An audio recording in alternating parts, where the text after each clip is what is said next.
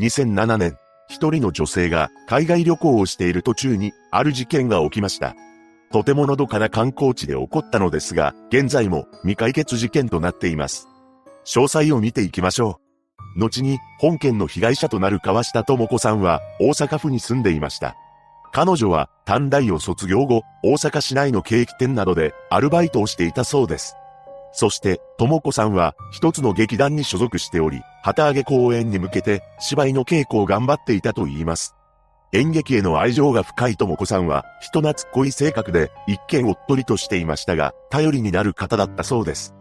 また、劇団員からの信頼も厚く、芝居で悩んでいた時には、よく相談に乗ったりもしていたと言います。そんな中、事件前である2007年10月、旗揚げ公演を無事に終えることができました。その際、智子さんはブログに次のように書き込んでいます。とりあえず、このぽっかり感を埋めにタイに行こうと思います。このように書き込んだ彼女は3週間ほどの休暇を取って一人で東南アジアを観光することにしたのです。主な目的地はタイであり、出国するときには次のように思っていました。タイってどうなんだろう？いいとこなのかな？このように不安を感じつつ、11月3日頃にタイに入国したのです。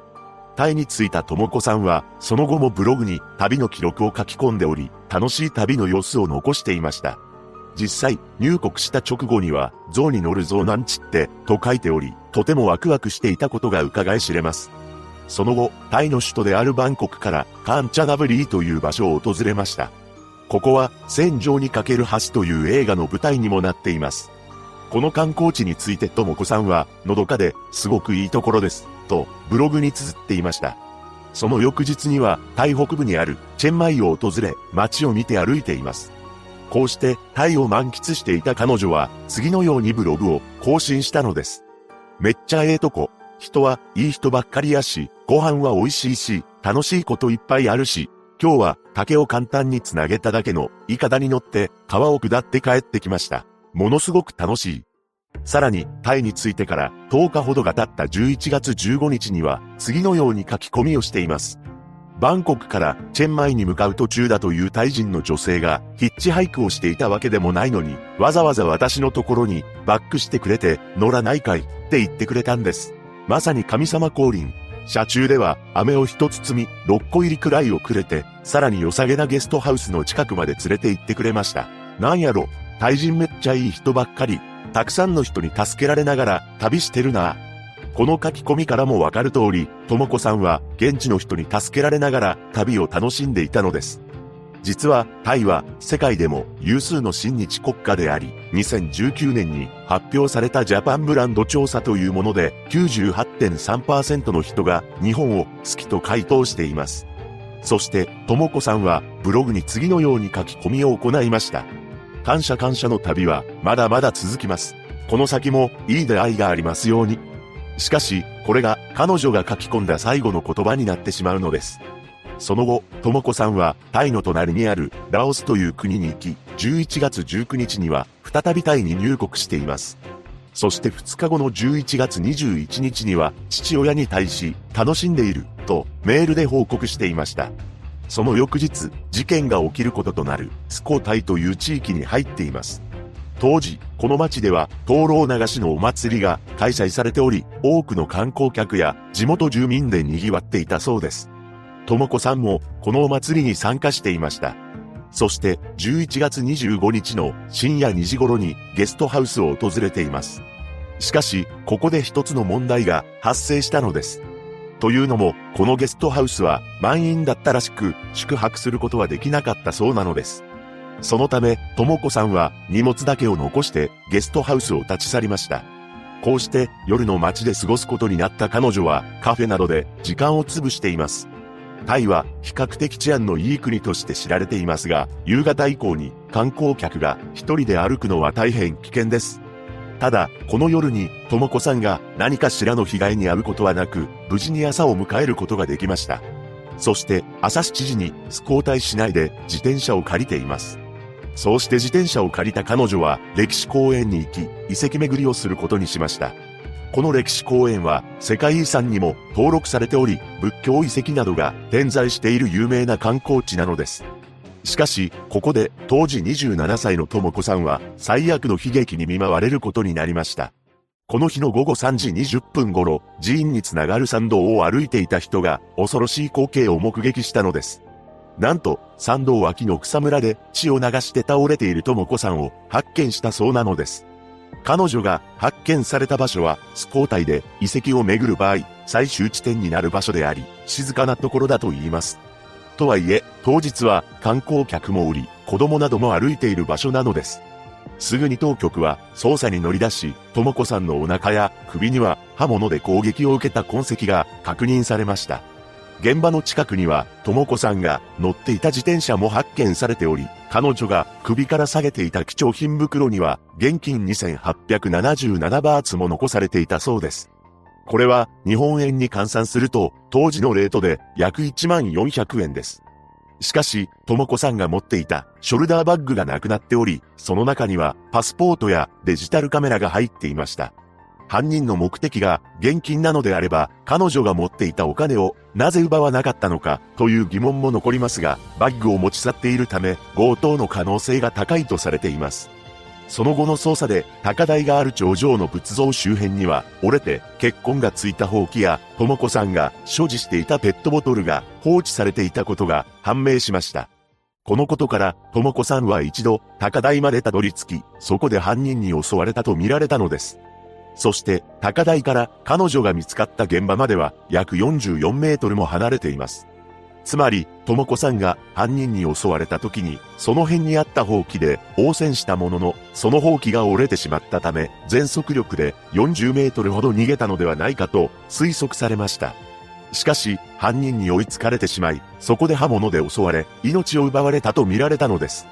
そして、とも子さんの衣服や、ほうきなどからは、犯人のものと思われる、血痕の DNA が見つかりました。タイ警察は現場に住むタイ人の男性たちを尋問して、とも子さんの衣類から見つかった DNA と照合しましたが、どの人間とも一致しなかったと言います。また、目撃証言はほぼ皆無だったものの、彼女が襲われた11月25日の未明に、とも子さんと見られる女性が男性と一緒に飲食をしていたという目撃情報が寄せられました。このことから、とも子さんが現地の人間と知り合い、一緒に食事をしていた可能性があるのですが、その人物が誰なのか、カメラの映像などもないため、この目撃情報の信憑性は不明となっています。結局捜査に進展は見られないまま、6年後の2013年を迎えました。この年、捜査権限がスコー体験系から法務省の特別捜査局 DSI へ移行されたのです。DSI は重要事件を扱う中央政府の捜査機関が管轄しています。そして特別捜査局は379人の対人男性から DNA サンプルを採取していますが、すべて一致しなかったそうです。しかし、ここからさらに6年後の2019年11月、新たな展開がありました。というのも、一人の対人の男が捜査線上に浮上したというのです。その男は当時32歳で現場から約1キロ離れた養豚場で働いていました。そしてなんと周囲に次のように話していたのです。過去に日本人を手にかけたことがある。このようにほのめかしていました。しかし、この男を逮捕することは永遠にできません。